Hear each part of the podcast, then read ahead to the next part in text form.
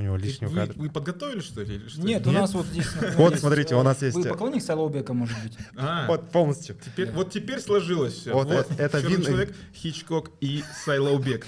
Ну, тут Кендрик как бы еще есть. Здесь Кендрик у нас, э, у нас есть Хурмаш Маханов, а, Жан Сырымдайтатын. Да, да, да. А вот э, только у нас на подкасте вы можете встретить э, всех этих людей. Ну, кроме Соловбека пока. Кстати, вот мы когда прикинули... Единственный, кто отказался, это Сайлаубек прийти. Да, это режиссерская версия его песни. Это такая винная карта от Целобека.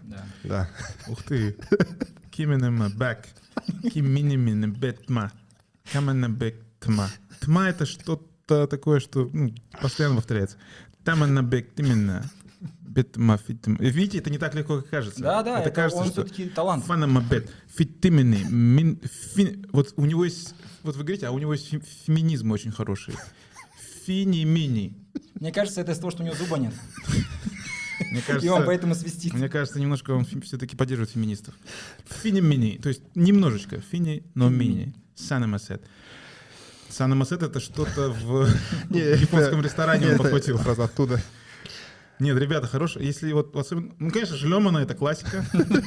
Тут уже опять вот пошло Тамана. Вот Тамана э, повторяется часто. Тма и Финемини. То есть какие-то финемистические. Фамана опять, видите? Фамана мед. Да, мед — это, скорее всего... Надеюсь, не думаю. Мефедрон. Да, не метафетамин. Но есть и эм, англицизмы ярко выраженные, как forever. А, здесь есть forever? Да? Forever famine. А, окей. Всё, я Жен- понял. женщина, женщина навсегда. Falling for many famine. О, о, у меня начало получаться, ребята. Falling for many famine копли. Биза. I wanna be- А, Нет, я... я... Трек называется Беза. Все, все. Беза. Wanna беза. Но Амона, Амон это, Это что-то А- уже из... Айвона. Не, не, Это нет, было это так. что-то из египетской мифологии, Амон-Ра, ребята. да. Амон-Ра, возможно. Именно. Возможно, он предсказал пришествие Иманбека. Именно Батма. Может, это иман? Мини- Ну шрифт дерзкий. Да. Шламушляк это уже какая-то... Это такое польско-немецкое. мне кажется, кроме Донера никто не расшифровывал. Не пытался за, это нужно, за это нужно взяться лингвистом, я считаю. Здесь это ведь поток сознания. язык эсперанто. Это, это, это свой язык, это, это поток сознания, когда человек... На самом деле уникальный эксперимент. Э, никто не сможет так расслабиться и выдавать звуки, которые формулируют твое сознание. Здесь можно понять, что к концу трека и его начало отпускать. Здесь вот чувствуется вот по шляма на шляк, шляк тими, шляма на камана кля. То есть уже более шипящие пошли. А это происходит, когда человек уже более расслаблен. Да. А, Спасибо. Рахмет. Это, это было очень прекрасный дискурс. Да. Надо было такой клип создать, знаешь, типа расшифровка там клипа Ирины Каратовны, есть расшифровка текста Типа декодинг от Даниэла. декодинг, да. Да. А, В Я это принципе, верну, потому что я смотрю, я начинаю про себя читать этот текст. да, давайте. Но это залипать надо. Да.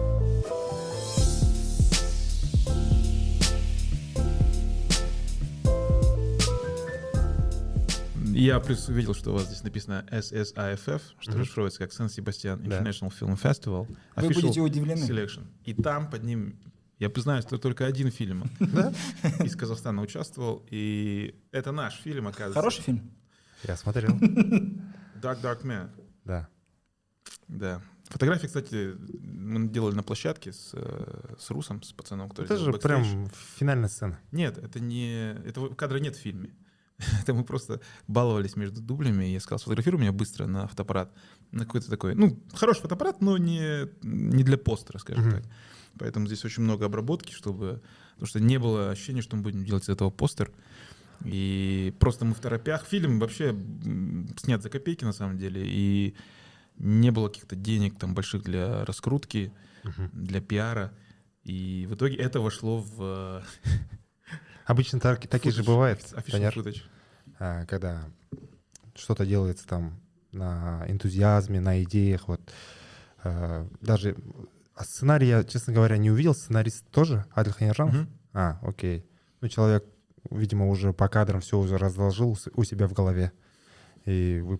Ну, Ой. насчет кадров я сразу скажу, что э, Адлихан снимает по, по железной раскадровке. То есть Это первый режиссер и пока что единственный, с кем я работал, который снимает по абсолютно железной раскадровке. Он, он у себя в голове раскадровывает фильм на первой стадии, на подготовке. За неделю до э, съемок примерно, во время репетиции уже. Ну, репетиция начинается за два месяца, но остается неделя до съемок. И к этому моменту из изначальных раскадровок, которые были в голове, Потом они переносятся в такой маленький блокнотик. Меня всегда это поражало, что у него всегда свой блокнот, в котором у него все раскадровано.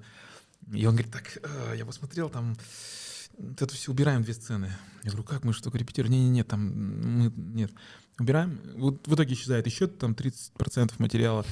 И потом у нас всегда есть день съемок и день э, репетиции на следующий день. То есть М. мы снимаем через день. И в день репетиции, перед следующим днем, он смотрит предыдущий материал, уже смонтированный. Э, то есть он снял, сразу смонтировал ночью, утром скидывает в группу для обсуждения. И на репетицию мы приезжаем, уже посмотрели материал. Как первый съемочный день? Да, классно, все супер, вот это прикольно, вот это прикольно. Он говорит, завтра, наверное, вот тогда вот это не будем снимать. И еще где-то 30% кадров убирается. Он говорит, так, у нас было 24 кадра запланировано. Мгм. Завтра снимаем м, 18 кадров. И второй режиссер намного проще, он знает точное количество кадров, которые будут сниматься. А потом люди э, удивляются, как вы сняли фильм за 6 дней.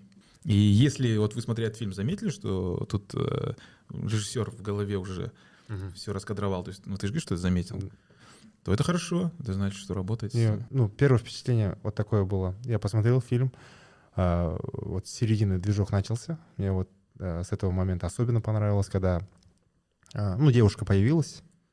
А, в начале, а где они вот сидят у костра. Мне как раз понравилось то, что а, главный герой, которого вы сыграли, его зовут Биг, Бигзат, Мгм. точно.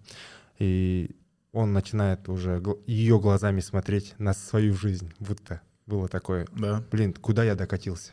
Вот, да. Это точное описание да. а, того, что, в принципе, он зак- ну, конечно, невозможно так, знаешь, а, а, м, сказать, однослойно, да, Мгм. сказать, что мы хотели этим сказать. Ну, там каждый для себя что-то должен взять сам. Мгм. Но в целом для меня упрощенная задача, допустим, была, когда я играл, вот мне Алихан так и сказал, ну, здесь должен начаться момент, чисто драматургический, где ты впервые встречаешь человека абсолютно из другого мира, не из своего окружения. То есть у такого мента, как Бигзат, там никогда не было возможности пообщаться, нормально посидеть с девушкой, которая жила за границей, там, выросла в богатой семье, там, и которая ему что-то расскажет, от чего у него что-то зашевелится, типа, блин, существуют вообще другие люди, другой мир.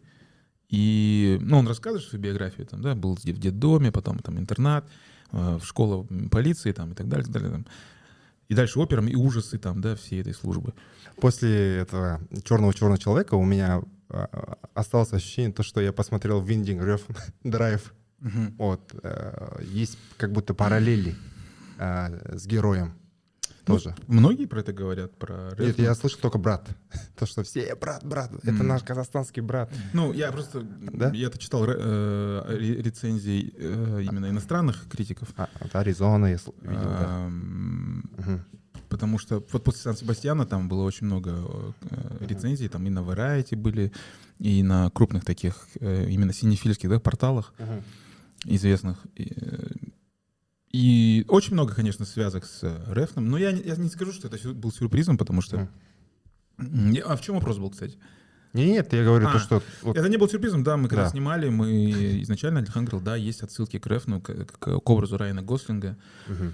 А, И если вы вспомните, то музыка, а, которая была в фильме, допустим, Колледж. Real... а, как? Real Hero, Real Hero. Real. Real. Hero, потом там, еще пару интересных треков.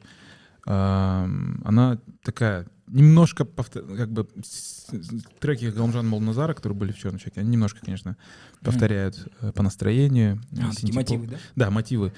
Э, Интересная история, как э, Ильхан рассказывал, как Райан Гослинг попал на этот проект, согласился играть в драйве. Это, по-моему, был- были Канны Мгм. на фестивале. Э, Режиссер попросил как бы встречи с Райаном Гослингом, сказал, «Ну, я сейчас еду на красную дорожку, давай быстро в, в лимузине пообщаемся. И он понял, что не так много времени, он просто поставил ему трек Real Hero. И сказал, вот твой герой вот, будет под эту музыку весь фильм. Вот А Адлихан вот- что поставил? И он, он, он, он, он даже прослезился, Гослинг, и сказал, я буду играть этого персонажа. Мне Адлихан э, ничего не ставил, но эм, в первое же знакомство он мне э, рассказал просто, что он видит, как он это видит. И я просто потому, как он артикулирует, и потому, как он разговаривает, я сразу понял, что это а, человек, э, превосходящий меня во много раз в интеллектуальном развитии, человек с а, большим талантом вообще рассказчика. Ремесло демекші. Вот э, есть, э, допустим, строитель, да? Есть э, разные профессии, у каждого э, не знаю, ремесленника есть свое Свой инструмент. инструмент, свой инструмент. Что вообще является, по-вашему, инструментом актера? На самом деле. Жизненный опыт. Мгм. Вещь, которую в последнее время, может быть, и говорят об этом, но мне кажется, раньше об этом вообще не говорили, что у актера должен быть богатый жизненный опыт. А, Потому что тебя, ну, все в основном концентрируются на навыках и актерских. И это классно, и это нужно делать. Просто в кино ведь как бывает? Ты снимаешься в главной роли, у тебя бывает там, ну, 30 сцен. Из них будет 27 сцен, где от тебя, в принципе, нужно будет 20% твоих возможностей. Тебе нужно будет зайти в кадр, пройтись, тебе нужно будет на крупнике просто молчать и смотреть и математическую формулу в голове решать, сделать вид, что ты думаешь, и так далее, и так далее. Красиво повернуться, просто съехать в машине, камера будет закреплена и курить. Но будет всего две или три сцены, где нужно будет выдавать э, перформанс. И этот перформанс, именно вот эти сцены, э, они либо возьмут зрителя за душу, за самого нутра, либо нет. И это отличает, допустим, хорошую актерскую игру от очень хорошей. И не быть актером, вот это самое гла- главное, не быть актером в обычной жизни, не надевать на себя эту маску, что я актер. Вот я актер. Конечно, обычный человек здесь поступил вот так, но мы, конечно, актеры по-другому видим эту реальность. Да, вот, чтобы вот этого не было. Нужно понимать, что наша профессия, она должна быть неотделима от реальной жизни. И чем она более с ней вот слита, чем сильнее, тем мощнее будет э, то, что ты показываешь э, на экране. Эго, оно подкрадывается каждый раз, после каждой по- победы, после каждого достижения, после каждого небольшого комментария. Э, Ты, есть, есть опасность попасть в ловушку, да? Поня- Понятно, почему там диктаторы, да, они живут в своем каком-то выданном мире, каждый день, когда тебе говорят, Да. что ты гениальный, солнцеликий, сложно, не, чтобы психика не поехала. В этом плане вот для актера очень важно помнить, что ты самый обычный человек, ты вообще тебе просто ну, ну повезло. Не помню произведение, там э, главный герой носил с собой э, старую монетку, там в 5 пенни, что ли. Это были те деньги последние, которые там 10 лет назад у него остались. Он всегда их носил, когда уже получил э, широкое признание, огромное количество денег. Он носил, чтобы помнить, что был момент, когда он был вот на грани, и это, это он тот же самый человек сейчас. То есть он не сильно изменился. Это Просто у не- него сейчас есть деньги. Это не казах? Потому что у каждого казахов доллар. Один доллар, блин. Отку- А Откуда Один доллар, да. Один доллар. Я всегда думал, откуда они это берут?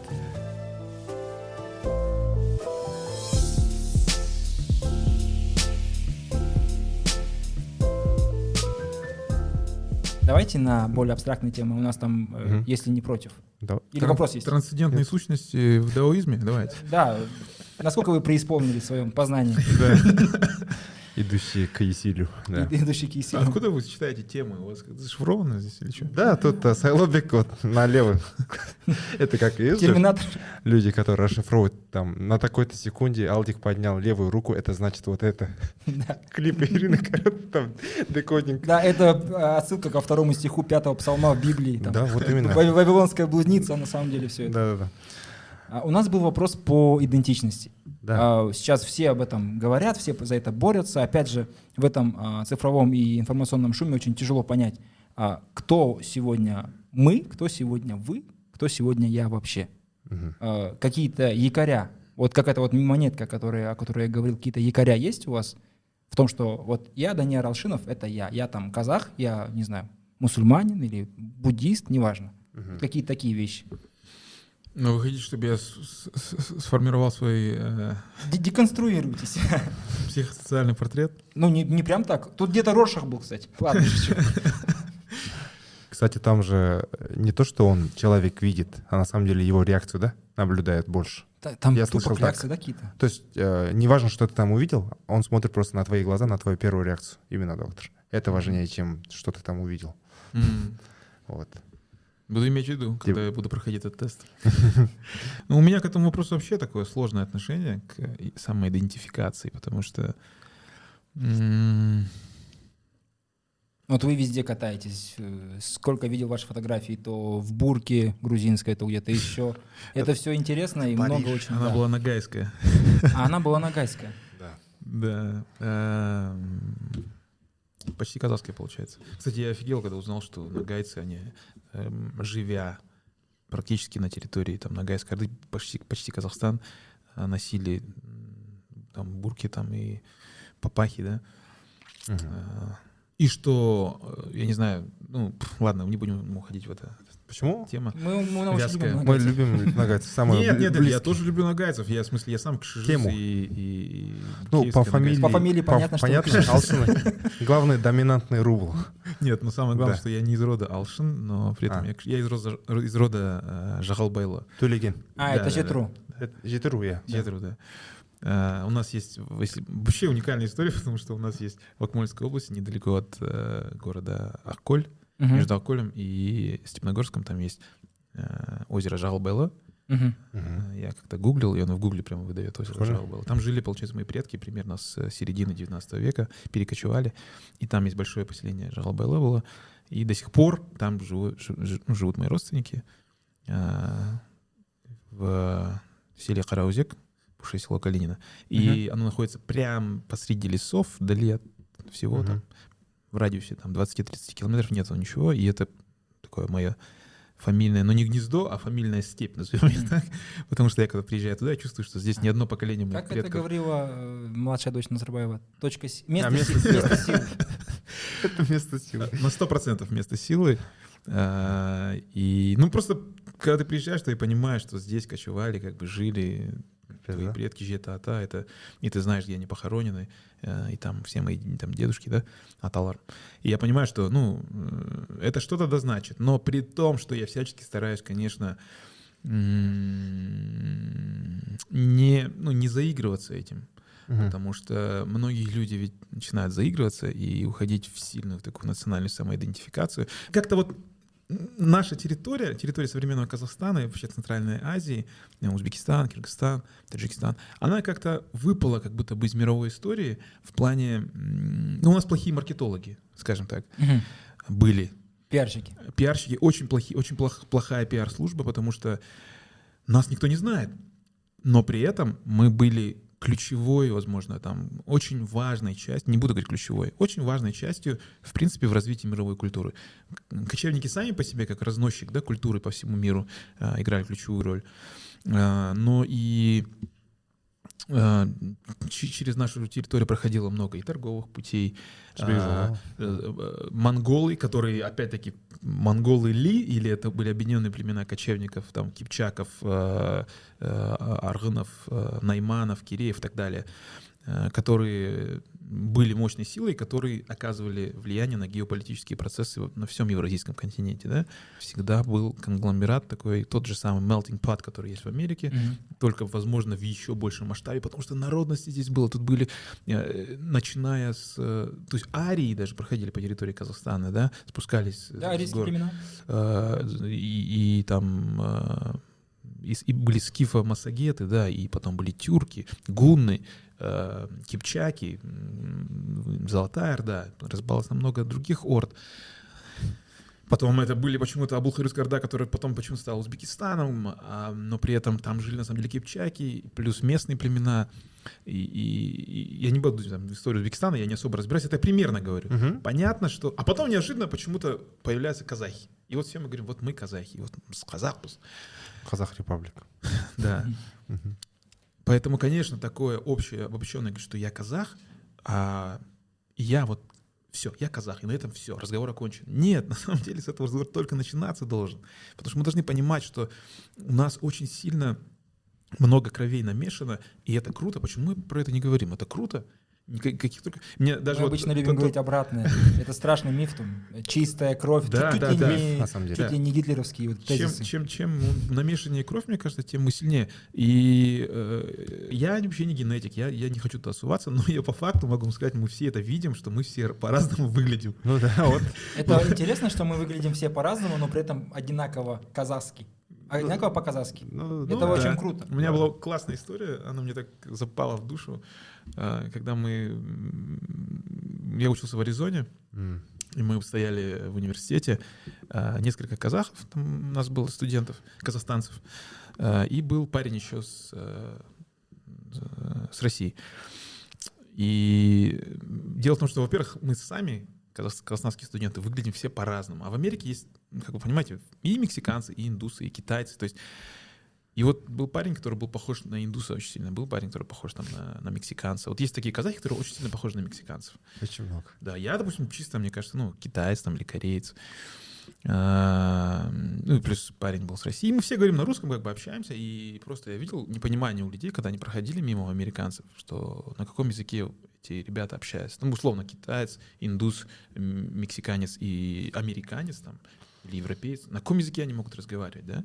Типа, э, на каком, excuse me, guys, what language do you speak? Там, Да. это нормально, там в Америке подойдет, чу- чувак спросит, на каком языке вы разговариваете? И я подумал, ну это же классно, почему нет? Ну то есть, и вот я к чему говорю, плохие маркетологи были у нас, нас никто не знает, но постепенно, может быть, начинает узнавать. Но у меня нет такого, знаете, какого-то чувства того, что мы как-то обижены, унижены, там, и есть какая-то историческая несправедливость. Я наоборот считаю, я наоборот считаю, что история очень справедлива. И то, что так случилось, что там мы там когда-то были могущественной там империей, да, а, и причем очень развитой, кстати, к разговору об этом, очень развитой для того, чтобы поддерживать такое войско, там уровень кузнечного мастерства, там, Тыл э, даже. да, да, да. Уровень вообще технологий, он был на очень высоком уровне для того времени. А потом резко, конечно, научно-технический прогресс, и тут мы отстали. Это, это, это понятно. Э, Но интеллект всегда был на высоком уровне. Чтобы выживать в степи, нужно быть как бы... Или там бушмены, которые выживают в Африке. Стратегами. У него, у него очень высокий интеллект на самом деле. Но ты ему скажи, ты ему дай а, типичный IQ-тест, сделанный там э, в Америке, он, конечно, его не пройдет. А ты за- закинь человек, который набрал 180 или там 160 IQ с бушменом в, в- в Африку, он умрет на второй день. Все относительно, да. Да. А, И эм, да, мы отстали там где-то, и сейчас я не чувствую, что какая-то несправедливость или еще что- что-то. Я считаю, что все закономерно. Я не думаю, что мы э, как-то сейчас находимся на задворках цивилизации. Я думаю, что у нас есть все, все данные, все вводные для того, чтобы мы спокойно развивались вместе в ногу со временем. Э, У нас, в принципе, эти вводные были еще 30 лет назад. Просто так получилось, что у нас очень высокий уровень коррупции. Да. И если мы переборем коррупцию, если общество само себя сможет исцелить, даже я реалист, я понимаю, что мы находимся в очень сложном геополитическом э, пространстве между тремя державами.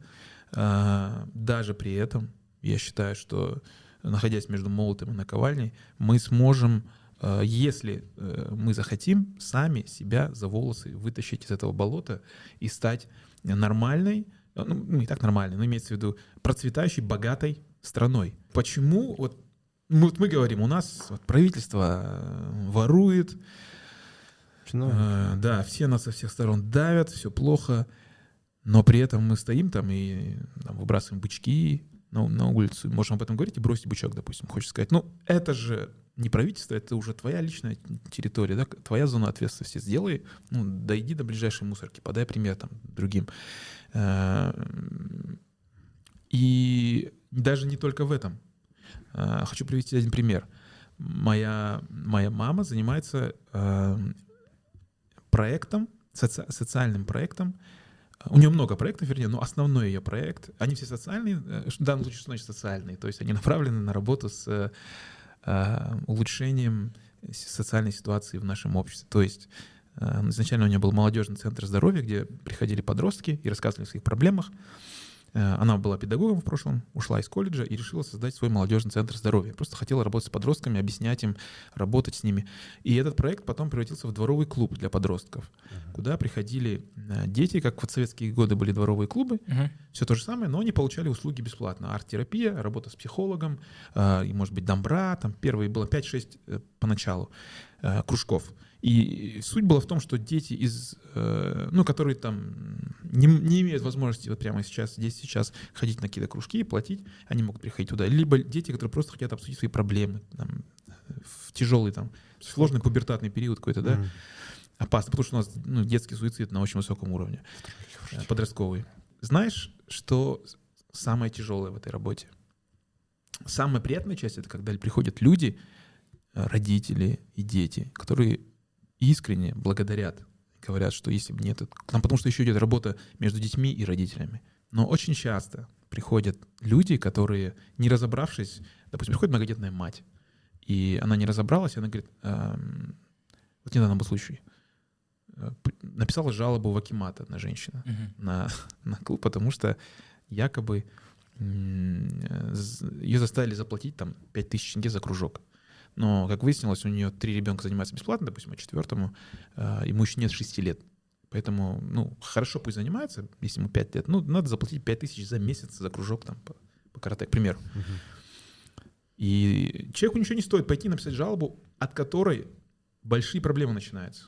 Напишите письмо, объяснительную, сколько времени уходит на это. А, Или люди приходят просто говорят, ну вы тут там э, наши деньги на налогоплательщиков работаете, и вы нам там не хотите там что-то предоставить, когда им просто отказывают, потому что ребенок Мгм. не подходит по, по критериям для кружка. Такое крайне редко бывает. Просто по возрасту не подходит Да, там, да. или еще что. А, 30 с лишним кружков там. Дети все получают услуги бесплатно. И в такие моменты руки опускаются. Ты понимаешь, что ты делаешь что-то для людей, а люди... А разрушить это очень легко. Это подрезает крылья. сразу. Да, да, да, потому что построить это было, я видел, сколько труда это стоило. И как легко это можно а, очернить, оклеветать, не разобравшись. А, Поэтому я хочу сказать, что все в наших руках. И а, вот такие как раз таки проекты, они направлены на то, чтобы люди почувствовали, что мы все являемся частью одного общества. Вот э, э, принцип там этого, этих дворовых клубов называется Замандас 21, э, современник 21, что нет чужих детей. И когда одна мать приходит, начинает жаловаться на других детей или еще что-то, и тогда ей пытаются объяснить, что нет чужих детей, мы, это все дети наши, и давайте жить по этому принципу. Нет чужих детей, и, соответственно, нет чужих людей в принципе, получается, все дети вырастают. И э, то есть это, это ответ на вопрос, как нам повысить там сознательность общества, как нам начать там с чистых дорог, Да. начать с- с- еще с чего-то, с того, что мы не будем там цепляться на улицах, когда за рулем ездим, подрезать друг друга. Это очень много нервов отнимает, то, как у нас люди ездят. Э, Просто уровень стресса на ровном месте повышен у людей, в принципе, Да, когда невозможно. уровень стресса, когда, ты- когда ты живешь, в принципе, в Казахстане, он очень повышен у тебя. Отсюда все, и болезни, и конфликты, и, и так далее. И, и, и негармоничное там воспитание детей, ты приходишь злой домой, срываешься на детях. Да. И самое интересное, что все это, мне кажется, можно понизить прям вот, вот на 50% понизить нам самим, если просто вот всей страной просто сесть, как, я так образно выражаюсь, и объяснить, ребята, давайте сделать вот так, давайте здесь так, давайте не будем здесь нервничать, это вообще не имеет смысла, а вот это можно за собой убирать, просто чуть-чуть. И мне кажется, вот сейчас э, Казахстан напоминает таких, мы, вот наш народ, казахстанцы, мы напоминаем, мне напоминает человека, который очень давно не ходил в спортзал и немножко себя запустил. Надо встать, помыться в душе, просто собраться, погладить одежду, убраться дома, пойти на тренировку, начать тренироваться, грубо говоря. И твоя жизнь только от этого уже станет намного лучше. Просто ощущение станет даже намного лучше. Потому что, я уверен, те хорошие люди, которые нам на, на своих местах, на каждой, на своей должности, могли бы эту работу делать гораздо лучше, не брать взятки, они берут взятки и делают работу плохо, просто потому что ну, все как-то запущено, и нет ощущения, что а, вот это ощущение вялости тела. Надо встать и взбодриться просто всем. М. И это можно делать без каких-то глобальных перемен, без э, убийств там, да, на масштабных на улицах, без революции, без этого. Я не потому, что я призываю там, к Да. чему-то. Я просто говорю, что это как минимум, что мы можем сделать. Каждый из нас. Да, Это Поэтому- как это? Эффект э, разбивших, а, разбитых окон, да? Когда Да. ты приходишь куда-то, где разбитые окна, то ты, как правило, не собираешься здесь соб- соблюдать чистоту совсем. Да. Потому что Мгм. здесь и так уже грязно и так далее. А по поводу детей, мне кажется, это очень здравая мысль. Все мы родом из детства. Да. И все вот недуги, а, различные психологические а, тревоги также. Сейчас очень э, модно говорить про тревожное состояние. Я сам э, некоторые тревожные состояния име- имею иногда. Хотя, конечно, оно, м, как мне сказали, а, мало выражено. Типа смерть? Ну, не сама смерть. Э, Я бывает- Необъяснимая паника просто. Да, необъяснимая паника среди ночи. Это, это бывает очень тяжело. Конечно, бывает иногда чуть более повышенная там, тревожность. Э, Эти состояния, которые раньше они были прям паническими атаками, но я сейчас научился просто, в принципе, с этим работать. Да и в целом изменилось как-то мышление, э, система ценностей. Это то, о чем я говорил, что когда, когда вот ты говоришь, как мы себя идентифицируем, кто ты, э, во многом с этого и начинается, в принципе, проблема. Хорошо. Тревожность, потому что ты пытаешься себя идентифицировать и сказать, вот я Данияр, я актер, у меня есть э, столько-то денег на счету, а, мне там столько-то лет, у меня к этому моменту есть то-то, то-то, то-то. И тут начинается сравнение, в принципе, с другими людьми. А добился ли я того, что я хотел? А вот мои друзья в этот момент чего добились? Или там... Это токсичная штука очень. Да, э, то есть мы начинаем невольно себя сравнивать и пытаемся покупать вещи, которые нам не нужны, да, делать то, что нам не нравится. Поэтому эм, у меня, допустим, вот эти состояния, ну, первая такая паническая атака, когда я подумал, что что-то со мной не то происходит, я прям... У меня началось после того, когда у меня был жесткий такой прям брейкдаун из-за того, что мне казалось, что я прям э, провалился по жизни. Что- Мгм. ну, в смысле, что я М, Yeah, I'm a failure, you know? Да. Типа, я отучился в Америке. Как Республика Сомали.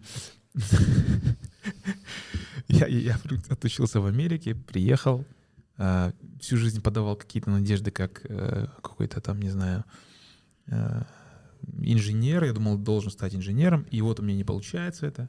И вот э, и в личной жизни ничего, не получается, допустим, и мне уже 25, а у всех моих друзей что-то есть, а у меня еще ничего нет, и нету идеи даже, как это все перевернуть. Я думаю, я думаю, многие люди, многие молодые люди с этим сталкиваются. Еще когда тебе каждый раз говорят, что, э, допустим, там, от, от меня ушла девушка, потому что она не верила в мое будущее. А, Это была такая четкая формулировка, которую я понял, что, и- ну, я не верю, что как бы ты выстрелишь. И- Я не Ну, верю, что ты же сможешь трэш, обеспечить, положение. обеспечить продолжение. Да, Правильно. как раз- как раз про- Да, про Нет, нет, нет, я ей очень благодарен, я Да. очень благодарен, как бы, что так получилось, потому что breakups make bodybuilders, говорят же. Э, Для меня это была мотивация, что я прям жестко начал загоняться и думать, что все. Ну вот жизнь и закончилась.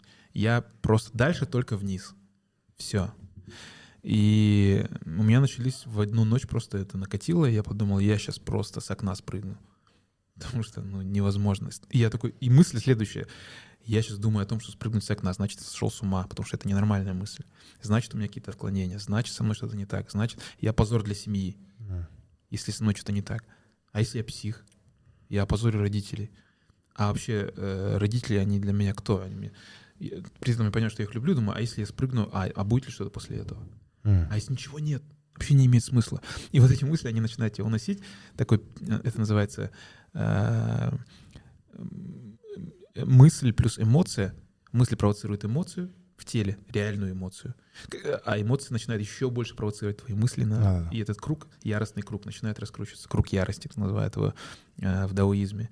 И эм, это как бояться тигра. Когда ты реально видишь тигра, либо когда ты просто думаешь о тигре, который в этой комнате находится, твое тело реагирует одинаково, на самом деле. М. И я об этом всем еще не знал, об этих процессах, конечно, я позже узнал. На следующее утро, когда я заинтересовался этим, и мне посоветовали, слушай, ну, ну начни изучать этот вопрос. Да, я начал панические атаки, тревожность и э, медитации здесь сейчас. Как, с чего начинается тревога, чем она, к чему она приводит, эм, как это контролировать, и что не нужно с этим бороться, а нужно, наоборот, как раз-таки принимать и пропускать через себя, что нужно принять себя с тем, что у тебя, ну вот ты такой, у тебя есть панические атаки, и, и что это, в принципе, является мотиватором. Даже, в принципе, это неплохо, если это началось, потому что это тебя мотивирует к духовному росту.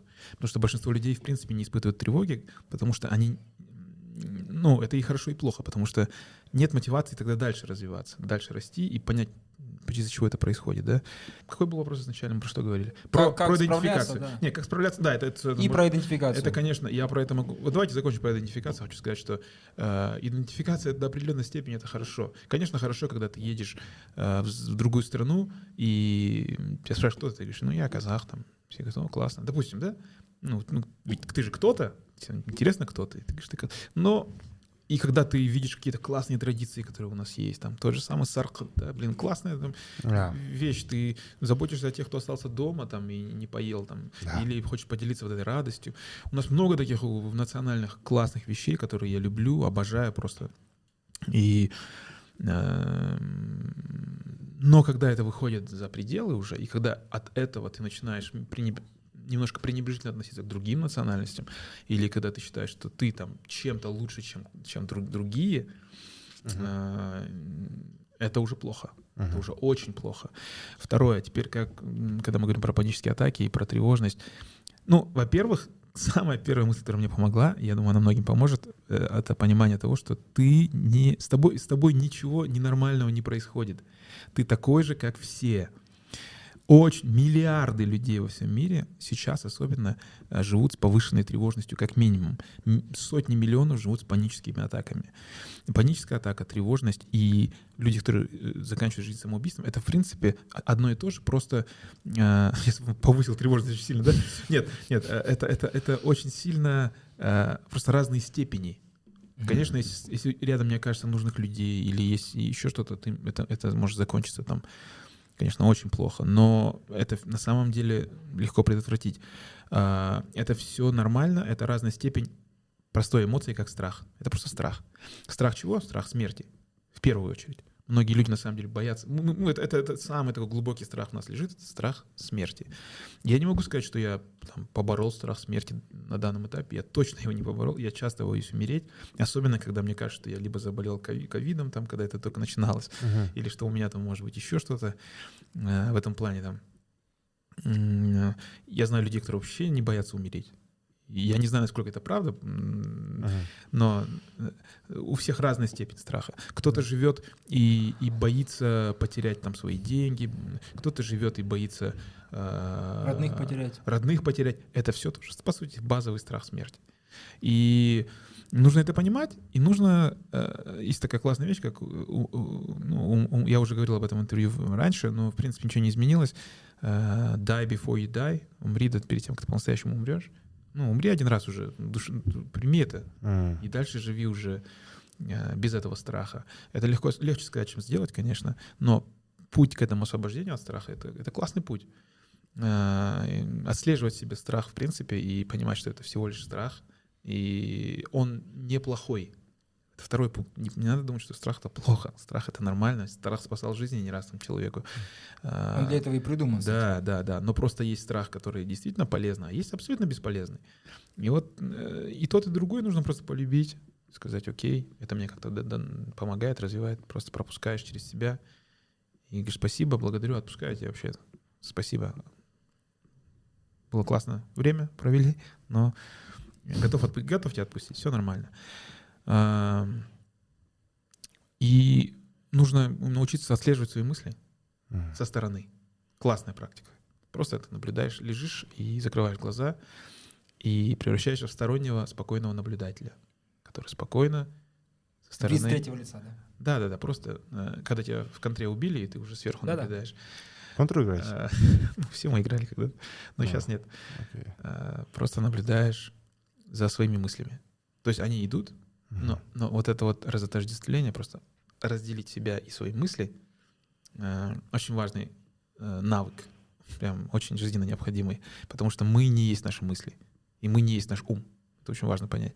Многие люди думают, что вот наши мысли — это и есть э, я. Мои мысли — это и есть я. То есть там Рене Декарт говорил, я мыслю, следовательно, существую. Неправда. Ты можешь, э, ты можешь существовать и не мыслить на самом деле. Сознание гораздо больше, чем мысль. Ну Да, мы Сознание. видели таких. Много. Со- Есть сознание. Целую партию создал и, есть ум. И вот сознание может наблюдать за умом. Понимаете? Э, И нужно наблюдать за своим умом, просто что там происходит. Типа, а, сейчас вот у меня, я думаю про это, про это, мозг сейчас паникует, это прикольно, да. И никак не комментировать. Просто, ну, просто наблюдать, ну и вот и наблюдать. И вот тот, кто наблюдает, это и есть ты на самом деле. И это классная вещь, как моменты, когда у тебя обостряются вот эти тревожные вещи. М. Ты просто раз, шу, Ты можешь себя абстрагировать от Да, этого, да, да. отделить и посмотреть, и сказать, ну я-то здесь, у меня все Да, хорошо, да, а мысли да, там да, пусть да. они Да, сами и собой. ничего не случится с тобой, там, какие бы тревожные мысли ни были, ничего не Ага. случится, все будет нормально, ты просто наблюдаешь за этим. И не даешь этому кругу раскрутиться, потому что как только ты даешь мыслям, э, чувствуешь, что у тебя от, от тревожных мыслей начинает температура повышаться, сердцебиение учащаться, это значит, что мысль ушла уже на физический, на физический план, то есть на эмоцию. А потом эта эмоция, естественно, обратно ударит. Ты думаешь, у меня сердце стучит, может быть, у меня сейчас будет инфаркт, то есть у тебя еще больше мыслей начинается. А, Процесс изучен довольно хорошо, и простейшими вот такими практиками можно от этого избавиться. Если, конечно, ситуация сложнее, то можно обратиться там и к специалистам. Куча техник, и дыхательных, и все. Про дыхательные тоже классная вещь. Э, Когда у тебя паника, просто задумайся, чувствуешь ли ты сейчас свои руки, да? Как бы есть такая вещь. Если ты их не чувствуешь, это значит, что ты ну, не чувствуешь свое тело, Ага, полностью в мыслях, ты концентрирован на своих мыслях. А когда ты задумываешься, чувствую ли я свои руки, э, часть твоих, твоего внимания уходит э, туда, к рукам. И она уже отвле- отвлекается от мыслей. Ты э, забираешь часть внимания от мыслей и уводишь к рукам. Если недостаточно, ты, ты начинаешь чувствовать руки, просто концентрируешься на том, закрытыми глазами, конечно, чувствую ли я сейчас свои руки или нет, а потом внимание распространяешь на все тело постепенно. То есть, и когда ты зафиксируешь своё внима- внимание на вну- внутреннем теле своем полностью, ощущением своего тела изнутри, ты как минимум уже почувствуешь, как у тебя намного меньше мыслей в голове. То же самое с дыханием. Глубокий вдох-выдох, и ты полностью осознаешь этот вдох. Это самая базовая вообще вещь, все про нее знают. Две минуты посиди, у тебя гораздо ниже станет тревожность, может, вож- возможно, вообще исчезнет. Просто нас, конечно, этому не учат. И было бы классно, если бы в школе э, в будущем, допустим, была бы такая дисциплина, да, которая учила бы тебя работать со своими мыслями, Да. успокаиваться. Мне кажется, это было бы полезно. Возможно, так и будет в будущем. Как раз самопознание уберут и вот это поставят. Да, или вместо НВП, начальной военной подготовки, где калаш разбирают за 7 секунд. Ну или там табуретку делают.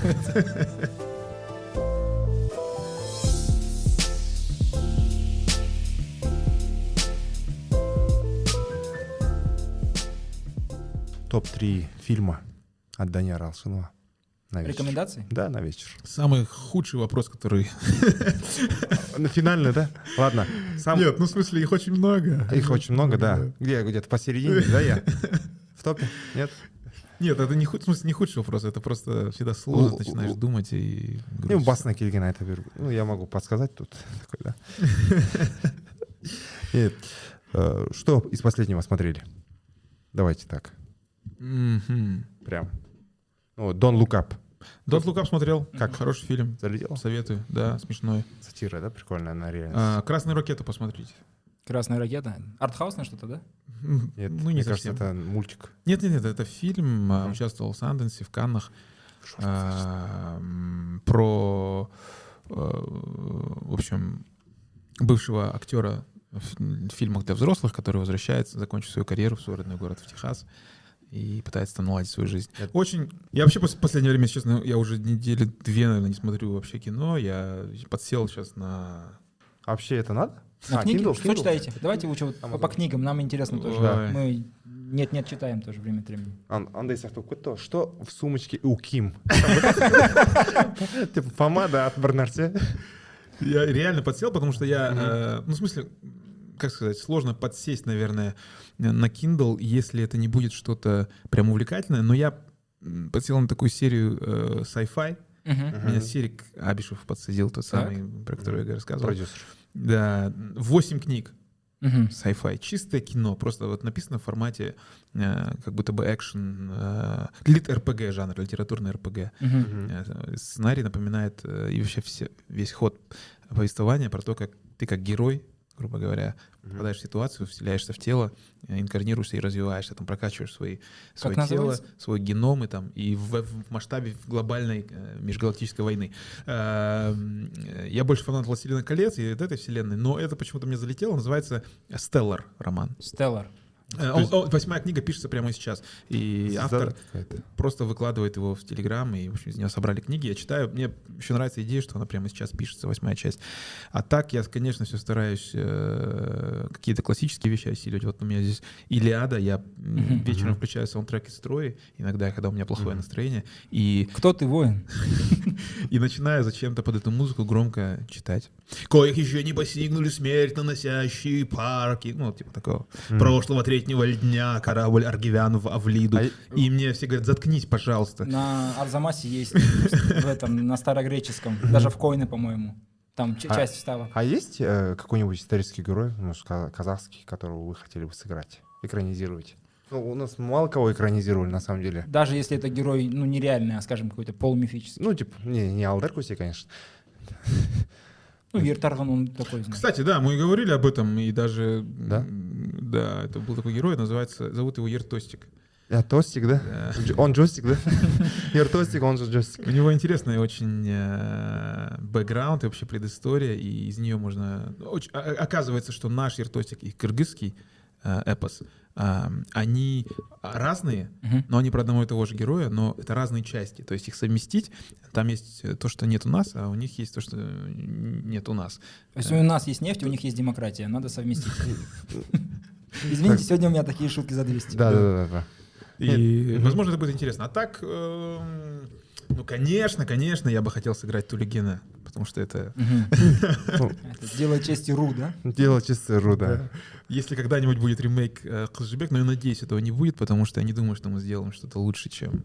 Да? э, Вообще, э, если делать тему Батыров, то я думаю, что эта тема, она как-то любого, к любому актеру, наверное, особенно казахстанцу, хочется сыграть, конечно, Батыра и так далее. Реально? Ну, то, что я вижу, то, что сейчас как это делается, из всего, что я видел, конечно, это не то. Хочется сказать, ребята, надо не так, надо не так, надо вот, вот так. Но это очень дорого. Просто взять и, то есть, в рамках авторского кино сложно. Э, Хочется локально, очень локальную историю сделать. Как конкретного какого-то батыра, да, с какой-то конкретной судьбой. Очень реалистично его показать без, там, типа, Без лишнего пафоса и да, и без, без голоса, который казах или, да, А, обычного человека. И у вас, по-моему, был в гостях да, человек, который рассказывал про батыров, какие да, были. и- Халил. Халилаллаха. Ахмеджан, ага. Да, вот там очень много, мне кажется, он мог интересного бы рассказать. И ведь это же были тоже люди, и это был особый такой, особая каста людей. Эм, Кстати, вот в этом романе Стеллар там описывается, там есть вот он про особую касту людей, которые, умирая, могут переселяться в другое тело, Мгм. и, и заново, но они прокачивают постоянно свое тело. Они стоят на защите человечества. Инкарнаторы их называют, да, они инкарнируются. И в данном случае батыры — это тоже такие люди, которые стояли на защите, да, и это были особым сословием. И в них что-то вот схожее есть такое, что-то перед чем преклонялись. Но при этом это были люди и э, со своими недостатками и так далее. Хотелось бы больше в эту сторону посмотреть, какие это были люди, какие у них были Оживить их. отношения. Да. Гуманизировать, так Да, скажем. да, да, да, какой-то. да. А то И история должна быть очень локальной какой-то, вот как спинов какого-нибудь большого полотна. Султан.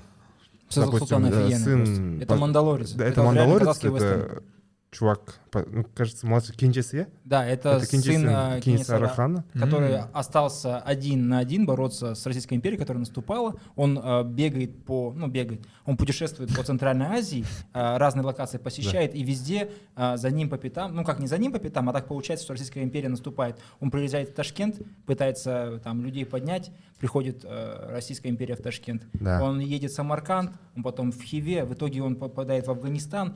В конце концов, э, он оказывается в Синьцзяне. То есть это Мгм. настолько серьезный пласт вот, э, сторителлинга, там просто супер. Сама книжка небольшая, она Да. написана его братом, Мгм. то есть она аутентичная. Да. И из этого просто супер сценарий бы вышел на самом Да, деле. просто у- чу- чувак, помимо того, что он бежал, у него был вот отряд, он делал кое-какие задания. Ему платили, допустим, на Да, местах. он, то есть, как это, Он, он Выполнял. как и наемник, Мгм. да, работал. Вертикальные задачи еще в сериале выполнял. Да, да, да. где-то он был ханом Ну, там в- Каракалпаков, в итоге же прикольно же, то, что Они он штурмовали крепость, да, да. они там встречались. с Слушай, я даже не слышал про эту историю. Прикольно то, что он в итоге, ну, ездил, убегал, столько стран посетил, а в итоге все-таки вернулся и в Шимкенте умер. А Да. Узин жерінде, уже, ну, то есть э, Ну, пошел вы- на перемирие, Да. и- и 2009. умер. Это Ему тоже дали как бы- спокойно умереть, да? Ну, его, э, если я не ошибаюсь, его пра-пра-пра правнук э, сейчас поп в России. Архиерей какой-то. Ну, та- так случается. Так случается. Это не шутка. Э, Окей. Да. То Не, есть судьба повествование должно идти от, его лица, Да. от лица архиерея. Э, Мне кажется, есть еще один...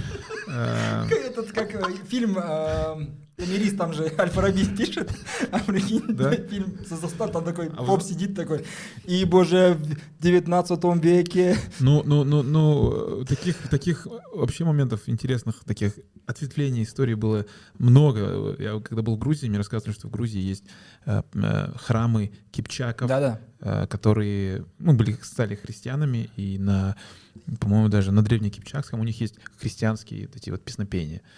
Э, Очень интересно. Ну, в Грузии все поют вообще. Артур Султан А? Там- Артур Султан, он не в Грузии разве был? Не, нет, там это же легенда, а о- тут говорится про Кодовскую Да, манику, да, да, да, да, оттуда был, же был, был э, Султан Кипчаков, Да. а, Артаха, да, который откочевал в Грузию. Да, да. Еще есть очень классный персонаж э, Султан Бейбарс, который э, Ну, был, да, вот все мы знаем его Тут историю. тоже. Сможем ли лучше снять? С- с- я думаю, э, Нурмахан Джентури. если просто говорить в целом об истории, Мгм. я считаю, что история уникальнейшая.